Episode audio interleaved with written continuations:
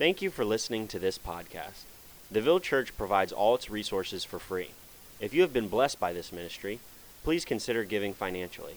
For more information on how to give and other resources, please visit www.theville.church. Let's, let's get a howl in really quick on everybody so they know to sit down. One, two, three. Get a howl on. Howl! Ow, ow! All right.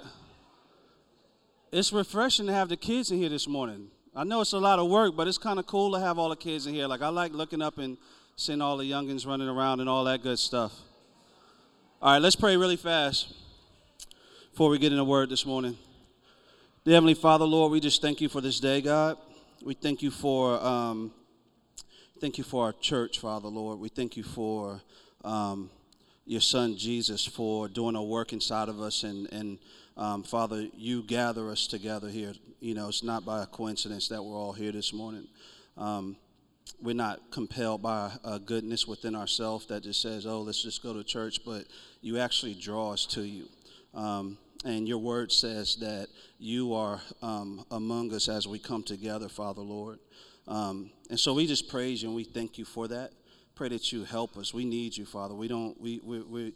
We, we need you to precede us in all that we do. Um, to be able to preach this word, um, we need you, Father Lord, to occupy our praises when we worship. We need you um, to push through and love others, Father Lord. We need you, Father Lord, to break through walls of hostility that exist between people and, and strangers and different things like that and different cultures. Like, we can't do this stuff without you. It all sounds noble and it all sounds good, but we are at your mercy in it, Father Lord. And so, um, so we, we, we want to see your gospel proclaimed. We don't even want to pursue these things as just something that seems noble or, or out of piety, Father Lord, but you've you've come and you've lit, you've occupied our heart, Father Lord, and you've taken residence up inside of us as believers, and you call us to proclaim the gospel. And so we want to be able to spread the good news. We want to be able to make relationship with people. We want to love each other, Father Lord, because your word says that you're glorified when we love each other as brother and sister, Lord. So we want to do that. And so this morning, Father, we pray that this word um, helps us lay down our burdens, Father Lord, and to actually pick up a yoke that's easy and find rest in the good news of the gospel this morning. So we thank you for that. In Jesus' name we pray. Amen. Amen. How's everybody doing this morning? Good? All right. All right. Give your neighbor a fist bump really, really quick. Awesome. Good stuff. All right. So I know we have the kids in service this morning, so we're going to have a little bit of movement and um, moving around. So I'm going to I always say I'm going to cut this, the uh, sermon a little bit shorter, but I always go way longer. Um, I think last week I did like an hour and it was the shortest notes I've ever had, like since I preached. But it, like, it, I don't know. Anyway, I'm gonna let the Lord does do what He does this morning. So, who was with us last week? All right. So last week we were in Matthew 22. I'm going to start off there just to kind of refresh where we're at. But we were, um, or we touched on Matthew 22, but we were talking about this particular scripture. It talks about your neighbor, right, and loving your neighbor as yourself. And one of the things we talked about was your neighbor is also your enemy. Um, and so I, last week I wanted to put us in a situation where um, we end up hopeless in ourselves. When God says to love your neighbor, he puts you in a very hopeless situation in yourself. Like, you can't do what he's asking you to do without the power of God. And what I mean by that is this right here. I don't if you're human, when somebody crosses you mistreats you or abuse, abuses you, it is hard to grasp the idea of actually loving that person. Do y'all agree with that? Right? So the Bible puts you in a situation where, like, Lord, this is actually not possible outside of you for us to do this. Um, so let me read Matthew 22 to you, um, starting at verse 34. It says, But when the Pharisees heard that he had silenced the Sadducees, they're talking about Jesus, it says, They gathered together, and one of them, a lawyer, asked him a question to test him. Teacher, which is the great commandment in the law? And he said to him, You shall love the Lord your God with all your heart, and with all your soul, and with all your mind. This is the great and first commandment. And a second is like it You shall love your neighbor as yourself. On these two commandments depend all the law and the prophets, right? So your neighbor is also your enemy. But like here's the thing. I think in the day and age that we live in, it's hard to reach out to your neighbor because it seems like we live more and more in isolation. Do y'all agree with that? Right? Like, if you go inside of a doctor's office where you used to kind of see people talking to each other, now all you see is people in their phone, right? I'm guilty of it. I'm so guilty of it. Every now and then my wife gives me that talk like, I need you here, brother. Go get a pamper and get to work. Get out your phone, right? All right, y'all acting like y'all never had that conversation. But, like, you know, we want to do what the word says. We want to love our neighbor, but we have this hurdle of dealing with a epidemic of isolation that we have to get over. I got a question for y'all real quick. What do you think, and I want y'all to actually scream out answers. So this is crowd participation, all right? What do you think isolates people? Most definitely. Sin, shame, fear. What's up with this side? Come on now. What else? Offense. Independence. What else? Envy. All right. Anything else? Hold on. What? Selfishness. Okay. All right. This is good stuff. So let me let me read something to you, right?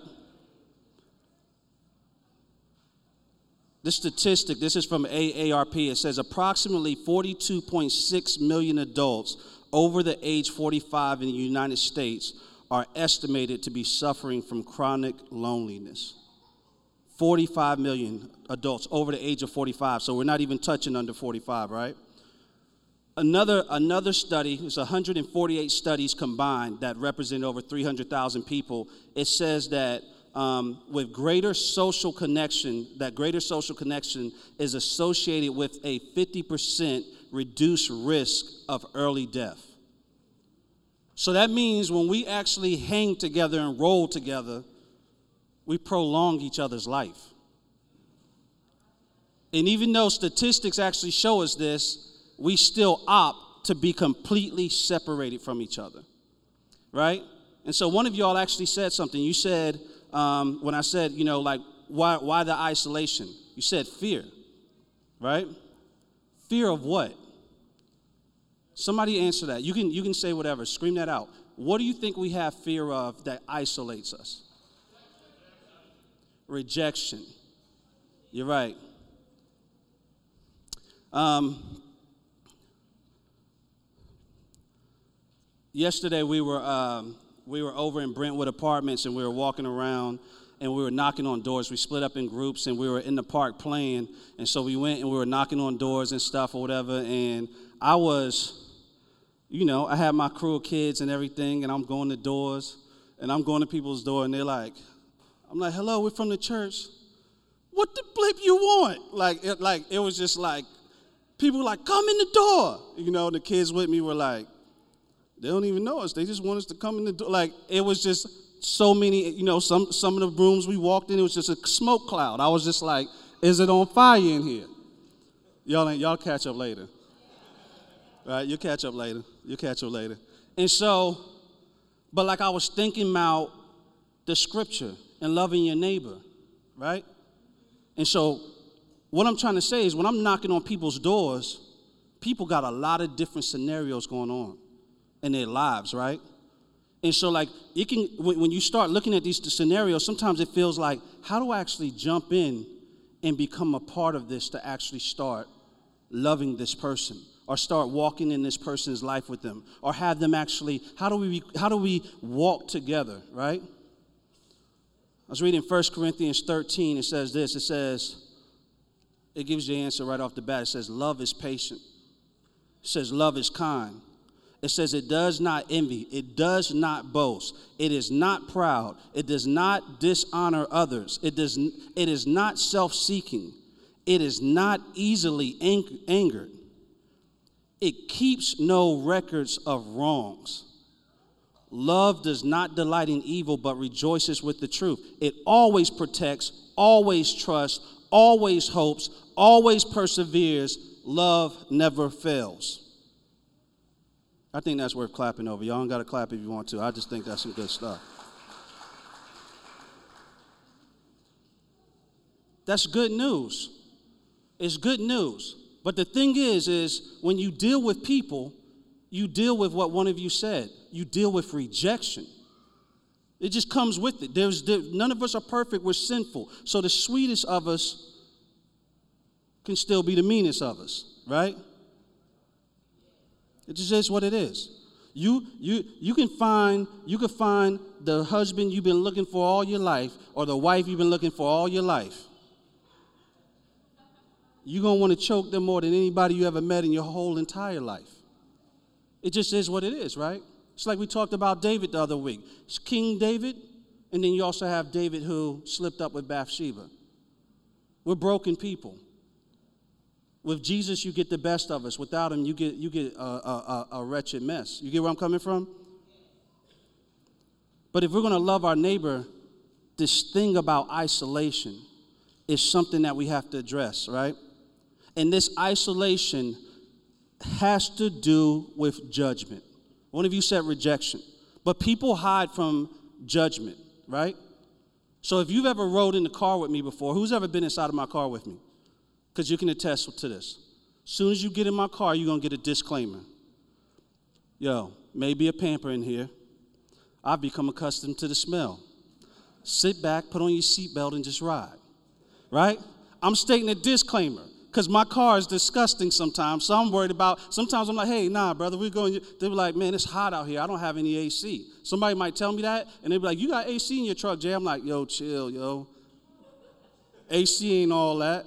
Let's ride in your car. I'm worried about rejection. You get where I'm coming from? I'm worried about you judging me, right? We all experience it. Just think about it. Like, we alienate people all the time. People like, yo, I want to come over and spend some time with you. Be like, not this week, you won't. My house is a, a, a hurricane came through it. We're worried about judgment. We're worried about people looking in on us and seeing our brokenness. We're worried about people seeing that we're not perfect, right?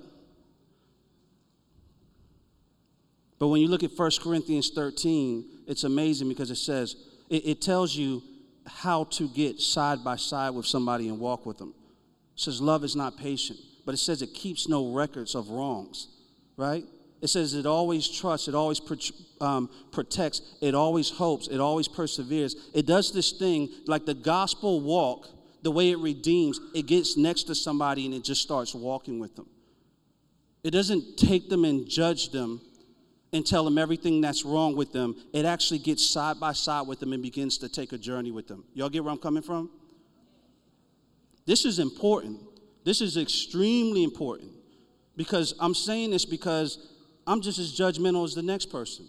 It's just my sin looks like that.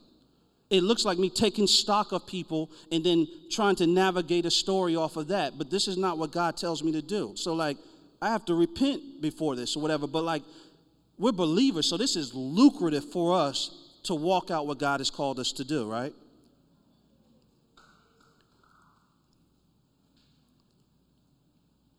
You think about judgment. Judgment sets barriers and division, right? It sets lines. It sets lines. If I'm if if if I look at you and I begin to actually judge you before I actually get in conversation with you, our conversation is going to go completely different, right? I, I, don't like, you know, it's like when you go talk to somebody or whatever and they have like a booger on them or something. Like, you can't hide it. You're just like, yeah, how's your day? You know what I'm saying? Like, you can't get past it. And it's the same thing when you kind of judge people and you don't, and, and, and, and, and before you get to actually know them. Like, if your intention is not walking with them as God calls us to walk with them, you do this thing where you actually judge before you get next to them, right? You look at the city of Jacksonville, part of our history is that um, I believe in 1960 something, 68 maybe, um, when we actually consolidated the city, a lot of the story goes that the black vote was becoming very strong in this city. So what did we do? We drew a new line. It's a historical division. that changed the course of our whole city, but we drew a line. That's what judgment does, it always draws a line. Let me read something to you. It's John 12, starting verse 40, 44. And Jesus cried out and said, Whoever believes in me believes not in me, but in him who sent me. And whoever sees me sees him who sent me. I have come into the world as light, so that whoever believes in me may not remain in, do- in darkness. If anyone hears my words and does not keep them, I do not judge him. This is an important statement for the Christian because we often believe that our calling as a Christian is to walk around judging everybody, right?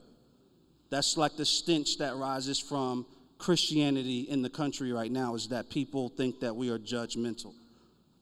It's not that we don't judge what's right and wrong, but we've become judgmental. We've become people's judges, right? So Jesus himself says, If anyone hears my words and does not keep them, I do not judge him, for I did not come to judge the world, but to save the world. The one who rejects me and does not receive my words has a judge. The word that I have spoken will judge him on the last day. Right?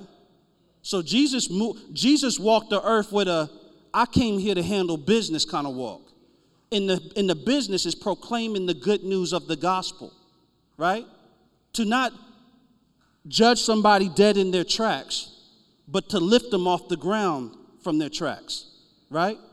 And start a new narrative in their life, to switch the trajectory, to bring them from dead to, to life, right?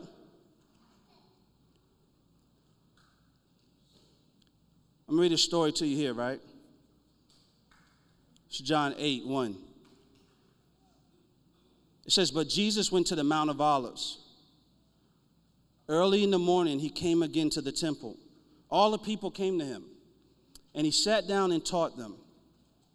The scribes and the Pharisees brought a woman who had been caught in adultery, and placing her in the midst, they said to him, Teacher, this woman has been caught in the act of adultery. Now, in the law, Moses, Moses commanded us to stone such women. So, what do you say? This they said to test him, that they might have some charge to bring against him.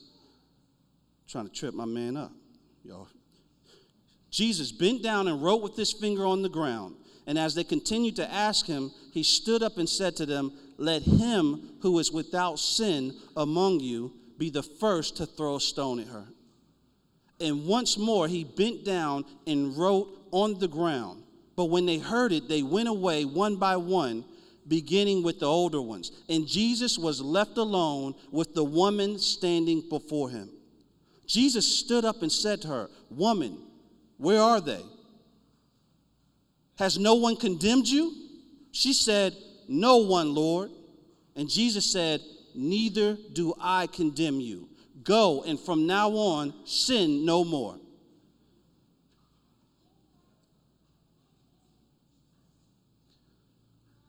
Do, it, do any of y'all remember being lost in your sin? Like, do you, do you remember what it feels like to be too filthy to be loved?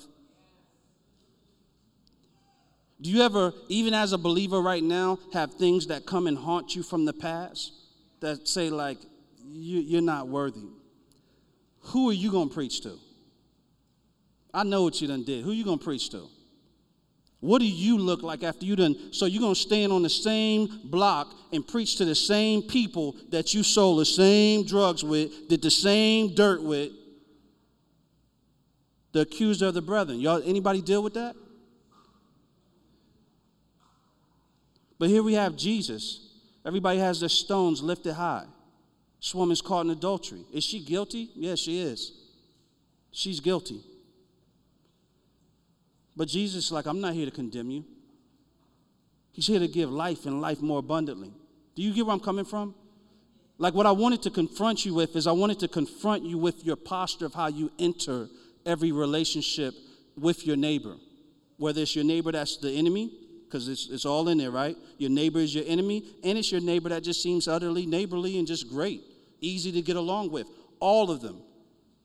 We enter these conversations with a intent of drawing closer to the Father. That's where we start at, right? It doesn't matter where they're at in life. It doesn't matter what they do on a day to day basis. What matters is us coming into relationship in the gospel we live out with them, not being a gospel that condemns them, right? But a gospel that paints a picture of Jesus Christ, King and Savior, right? The one who has joy, who dances over his children, who has joy to see his children escape judgment for their iniquities. Y'all with me? We serve a father, right? A king who actually takes joy in us escaping from our sin. But uh, often as Christians, we function as if like we just want to judge people so bad. It's hard to tell if we've actually been set free from anything at all because like we we we love catching somebody in something. We love pointing somebody's guilt out. We love telling somebody they fell short. That's not what God has called us to do, right?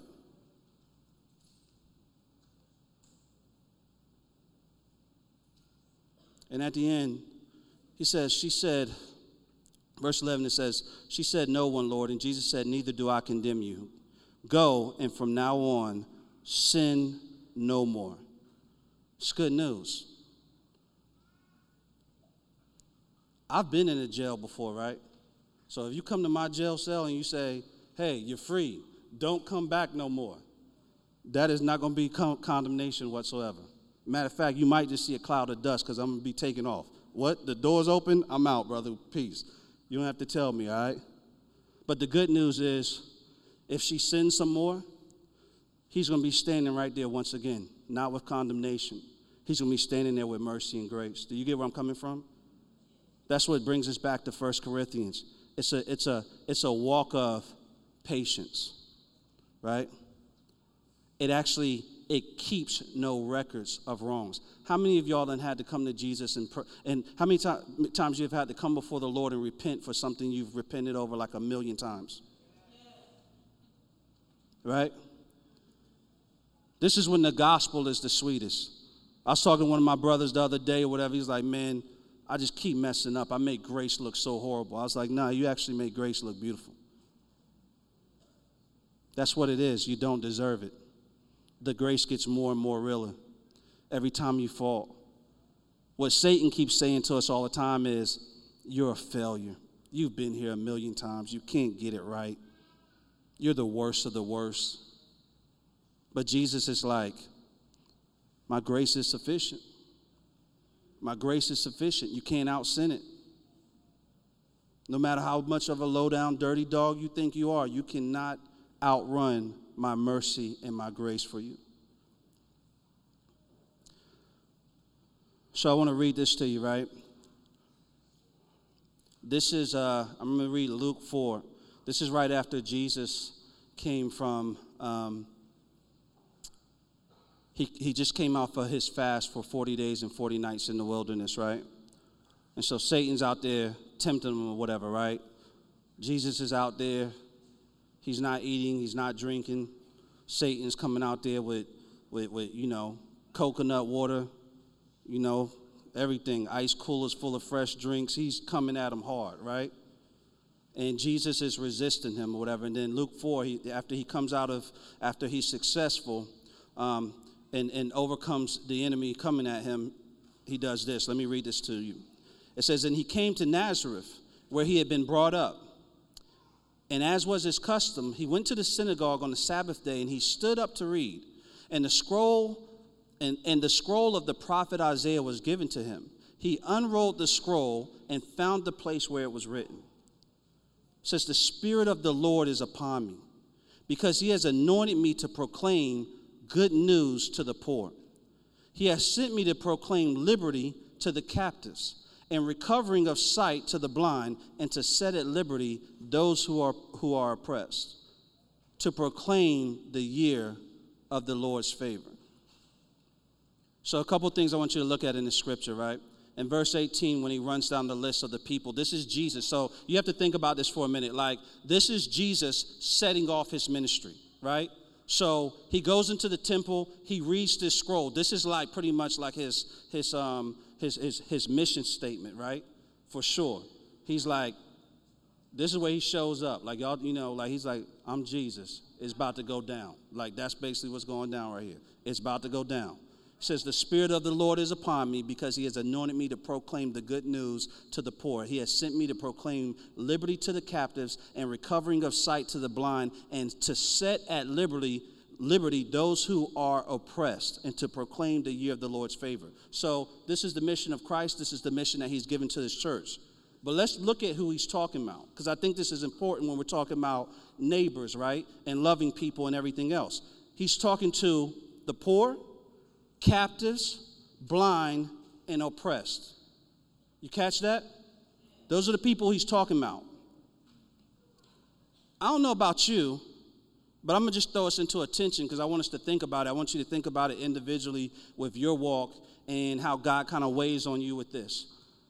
When I read that list, it convicts me a whole lot concerning the church because I feel like, especially in the climate we're in today, but I think we could just historically go through this all the way to the beginning of our country. It seems like the established church has actually set out to have war against the poor, against the captives, against the blind, and against the oppressed. Right? That's not completely true. It's not, it's not a completely true statement, but it's a statement that draws attention that we all as believers have to live in it, right? Because I can assure you, there's many Christians out serving the poor, loving on the oppressed, being with captives, and being with the blind. So here's the thing I know many of you inside of this church, like I see people post stories about people who do heroic work and serving people. And like sometimes I'm like, man, I know so many people in our church that like just do this and don't tell nobody. So I know it gets done because I see it even happen in this room, right?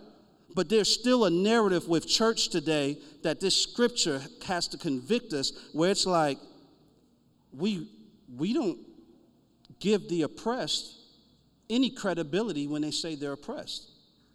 Right? The response to them is like, no, you're not. You did it to yourself. Right? Our churches often reek of classism.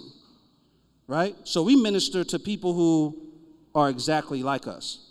That's what's going on in most of our churches. When it comes to race, we're at 2.5% diversity in the whole church. Do you get where I'm coming from?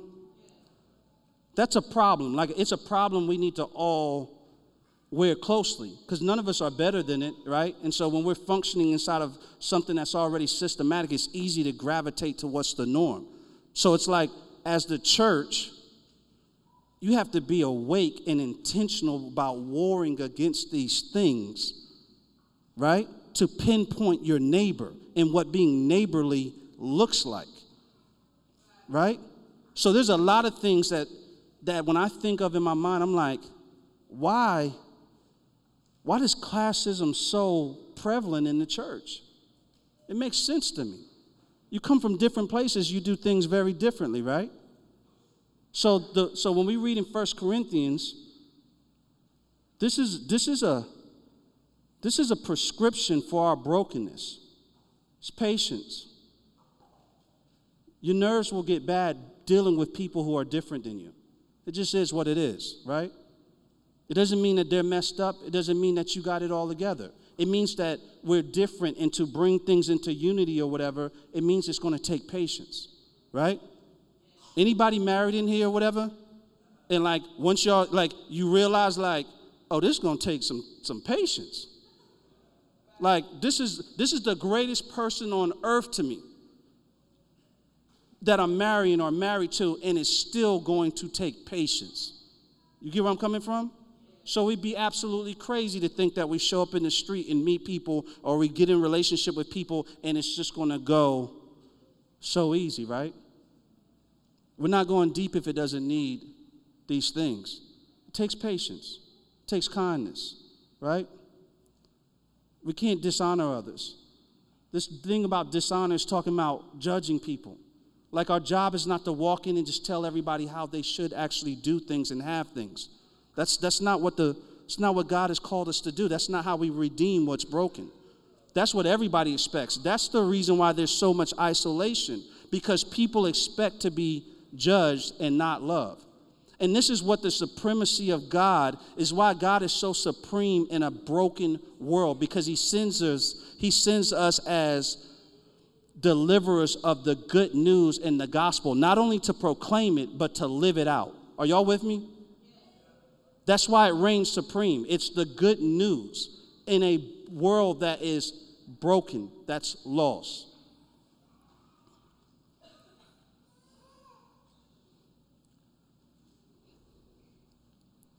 I had a friend um, not too long ago. I was at um, um, I was at Harvard, and um, I think I told y'all this before, but I'm gonna just say it again. One of my friends that I was there talking to, he's not a Christian, not a believer, um, and he made this statement to me about Harvard. He said, "Everyone here thinks they are innovating and forging a brave new path." He said, We are actually perpetuating the same systems that have always been. We are elitists. I'm going to say that statement again. Hold on to it as I keep moving. It says, Everyone here, he's talking about where he was at at school. He says, Everyone here thinks that they are innovating and forging a brave new path. We are actually perpetuating the same systems that have always been. We are elitists. Let me, let me work that out for you a little bit. That's not, and here's the thing, that's one person's perspective, but I want, I, I want, I want to work out with you what he's getting at, right? When we talk about proclaiming liberty to the captives or recovering the sight to the blind and set people at liberty who are oppressed, I think one of the issues that we run into in the church is that we all assume that we understand. Um, what it's like to be in broken situations, right?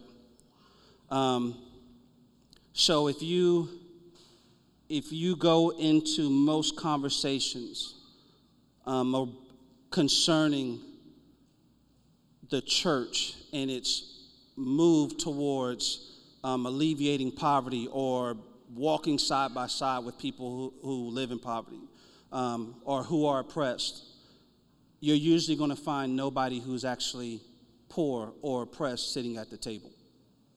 Who thinks that's problematic? It's an issue, right? So it's like it's like a room full of men trying to determine what women need. That's a problem right? It, it, it, it's, it's a problem. It, it doesn't work. It doesn't work at all.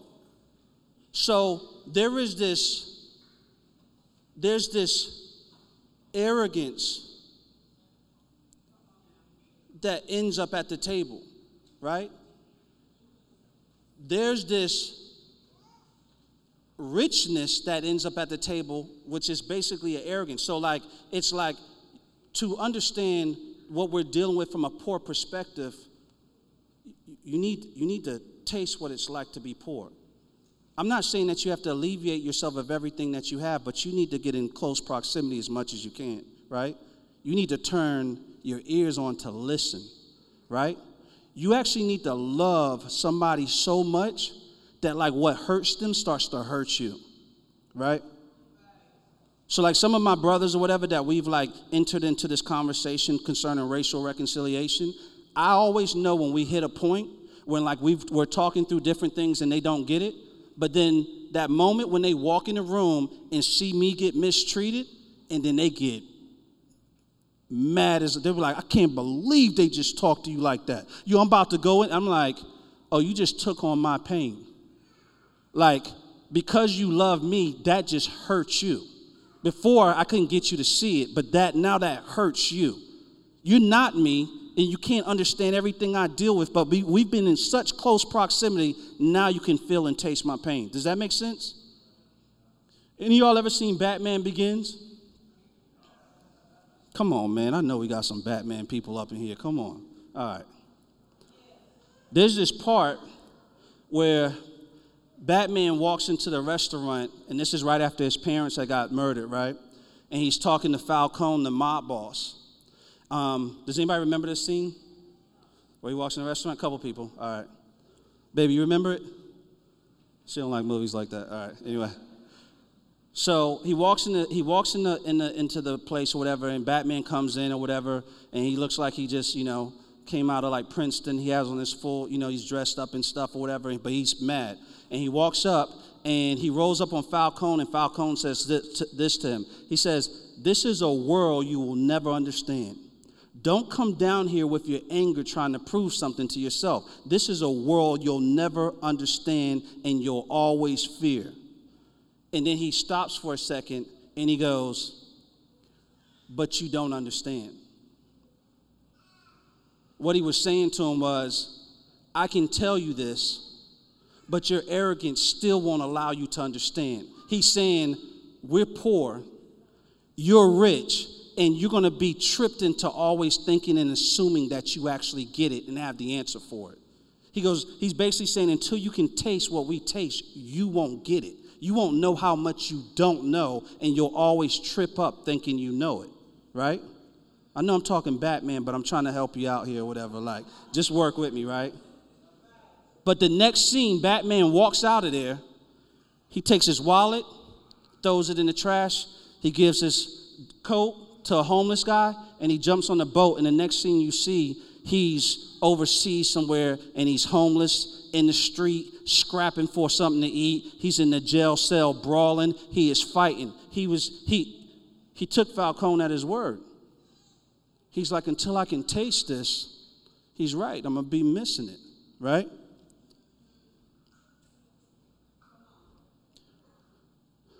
The gospel it gives us a, a, a great degree of understanding of brokenness when you believe it. It does not give us a master's degree in judgment. That's not the purpose of it. The gospel lays us flat on our face it takes every human. I don't care where you come from. Uh, you could come from the mountaintop or the valley low. You could come from the hood or you can come from the, the Rothschilds. It does not matter. It makes every person guilty, a criminal, wretched, broken, disgusting, not able to save themselves, helpless. It takes the arms off of everybody. And it puts us all in need of a Savior. Do you get where I'm coming from? So, like, I'm saying that so you can know because this problem that I just described, it, it, it could catapult you into thinking, well, then I got to go do some work so I can be worthy to do this work. What I'm trying to tell you is that Jesus Christ has already done the work. The work is in you believing Jesus Christ as your Lord and Savior, right? The work is actually in believing that you actually need Jesus as your Lord and Savior right?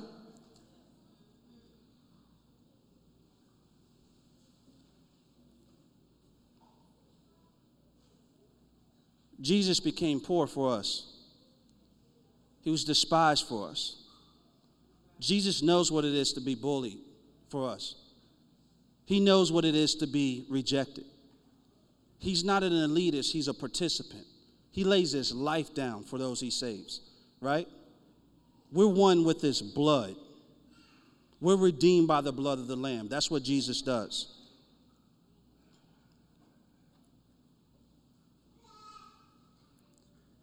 I'm going to read Isaiah 53 and I'm going to end with it. But I just want to make a point because I want to make sure I tie this together for us all to get this.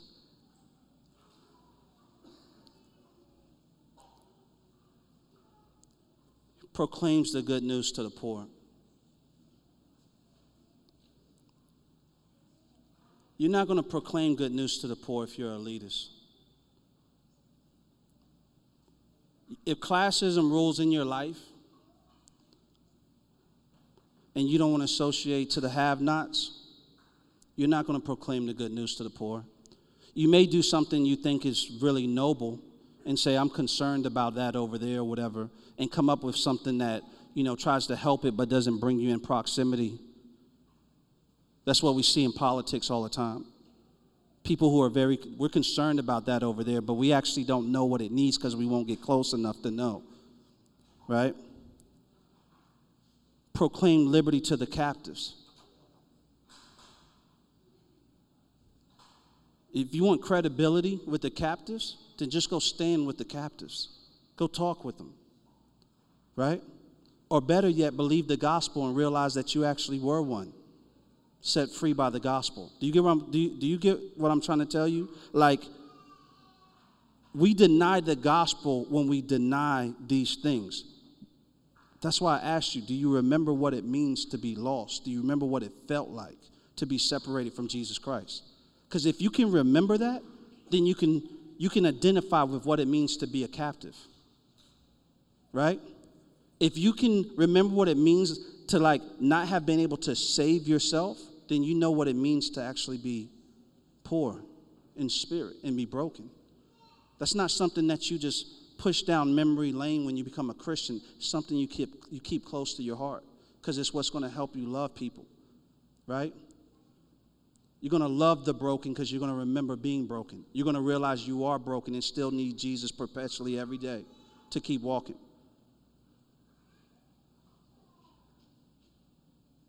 You're going to set at liberty those who are oppressed because you're going to realize I am guilty of oppressing people. I have been oppressed and I have been saved despite. I don't deserve it, but I have been. So it's going to be deep in the core of your soul for, through the Holy Spirit for you to see those who are captive set free. Does that make sense, church? Let me read Isaiah 53 and then we'll pray and we'll close. This, this text, I've, I've ended plenty of services with this scripture right here. And, um, and I probably always will because it, uh, it tells us about Jesus in a, um, it's just an intimate, intimate description of Christ and who he was and who he was for us and what he did for us. But it's also something for us to esteem to want to be like as believers, like what we want radiating out of us, right? So let me just read this to you. It says, Who has believed what he has heard from us? And to whom has the arm of the Lord been revealed? For he grew up before him like a young plant and like a root out of dry ground. He had no form or majesty that we should look at him, and no beauty that we should desire him. He was despised and rejected by men, a man of sorrows, and acquainted with grief, and as one from whom men hide their faces. He was despised, and we esteemed him not. Surely he has borne our griefs and carried our sorrows. Yet we esteemed him stricken, smitten by God, and afflicted. But he was pierced for our transgressions, he was crushed for our iniquities. Upon him was the chastisement that brought us peace. And with his wounds we are healed. All we like sheep have gone astray, and we have turned every one to his own way. And the Lord has laid on him the iniquity of us all. He was oppressed and he was afflicted, yet he opened not his mouth. Like a lamb that is led to the slaughter and like a sheep that before its shearers is silent, so he opened not his mouth. By oppression and judgment he was taken away. And as for his generation, who considered that he was cut off out of the land of the living, stricken for the transgression of my people. And they made his grave with the wicked, and with the rich man in his death, although he had done no violence. And there was no deceit in his mouth. Yet it was the will of the Lord to crush him. He has put him to grief when his soul makes an offering for guilt, he shall see his offspring. He shall prolong his days. The will of the Lord shall prosper in his hand. Out of anguish, his soul, he, out of his, out of the anguish of his soul, he shall see and be satisfied.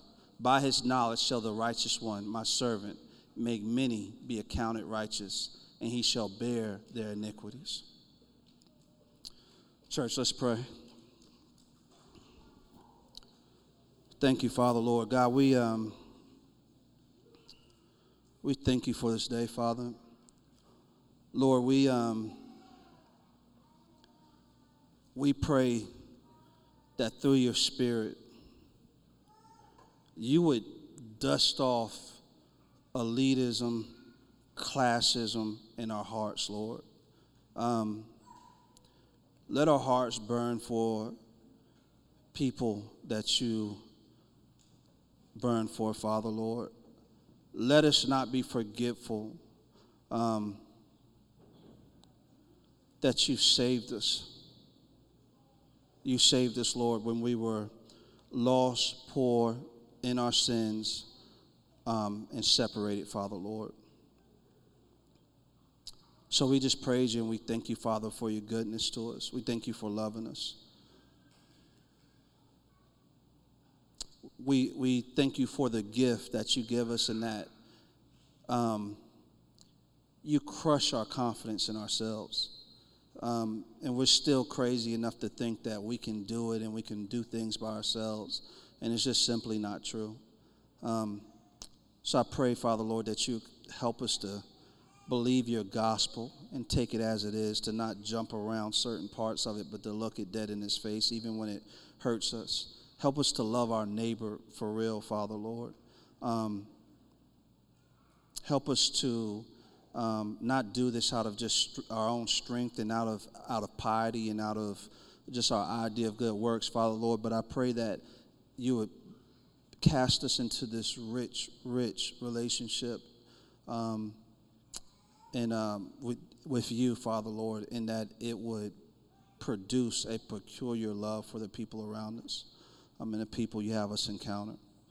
I pray, Father Lord, that like the verse in uh, Corinthians, Father Lord, you would help us to be patient um, and to not hold, um, you know, judge people and hold records against them, Father Lord. But that for us, the biggest thing would be to forgive and have mercy um, and for you to be glorified through that. So we just praise you and we thank you for your word this morning, Father. In Jesus' name we pray. Amen. Amen. Hey, church. So we are um, right now. We're going to worship together as a church, and we're also going to take communion. Um, we're going to have people in the front praying right now. So if you, if I mean, if this word um, struck you this morning, or if you feel like God, I really need to be thinking through this, and um, please come up and let somebody pray with you if you're here today, you're not a believer, and you are interested in um, just you feel like God is calling you to follow Him, like come up. We want to pray with you. It's nothing to be embarrassed about at all. Uh, I gave my life to Christ in the church, and I did not want to walk through the front. I thought I was too cool for all that. And man, I wish I would have done it 20 years before that when I was like a year old. But anyway, uh, we love y'all. I appreciate y'all this morning.